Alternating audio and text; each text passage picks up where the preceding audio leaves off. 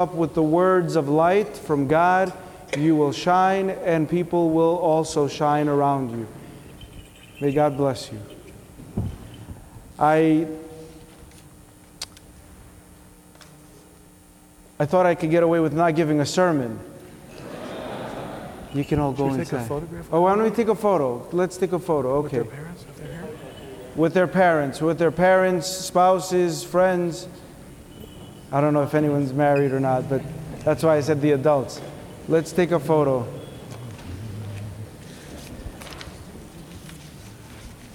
And then I can maybe get away with not giving a sermon. Not in this parish. Ella, Pedro, ella, Pedro. Come, come, come. Here you go. Come Stand next to your children if you can get next to them.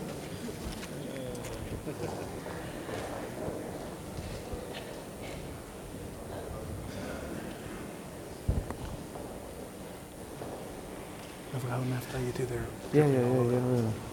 You could put that down. You could put, turn them off. just set them to the side here because they're dripping all You need the iPhone Pro that has the, wi- the wide lens now.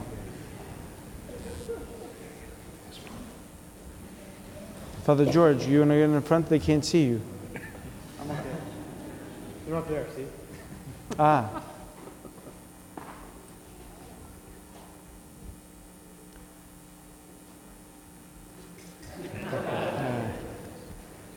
Bravo. Wait, one second. Very good. Congratulations to the parents. God bless. I did good in Gaga Ball?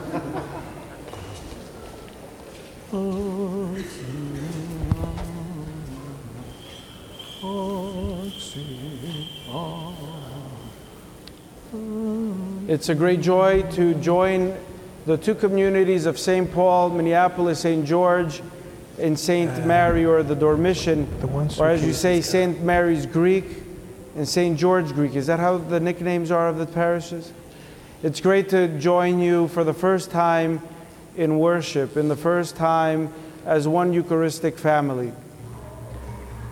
We have all heard, or perhaps told our loved ones, especially children, do unto others as you would have them do unto you, the golden rule. And a lot of different religions have different versions of that same rule, basically trying to teach that we ought to care for one another, be nice to one another. Our Lord, however, doesn't just tell us what to do, He's more interested in how, in the how and the who. The Lord says, Love those who hate you. Do good to those who don't help you. Be kind or lend without expecting to receive anything in return. You see, our Lord understands that being good and loving and helping comes natural to us. After all, He created us. And God created the world for goodness.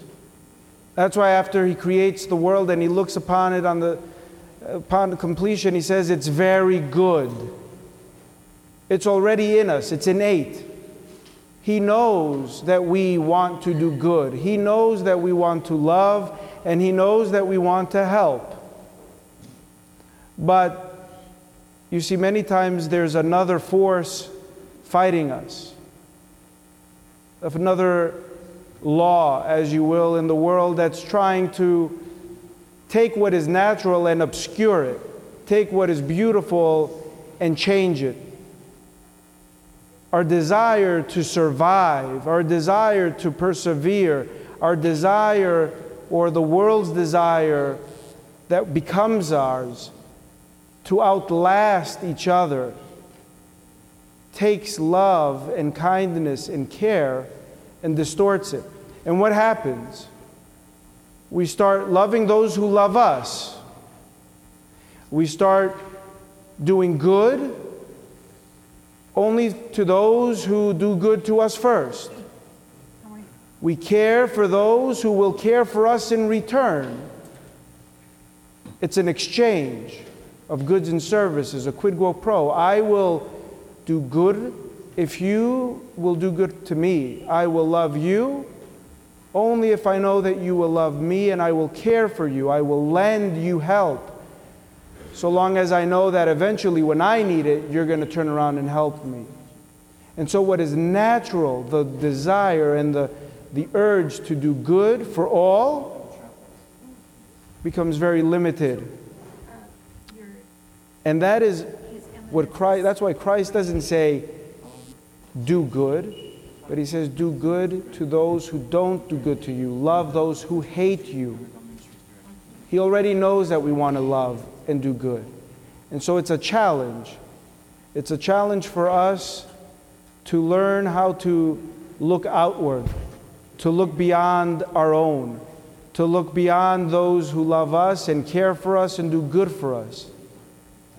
And it's wonderful because at the end of today's Bible reading from the New Testament, from St. Luke, it ends with how to do this.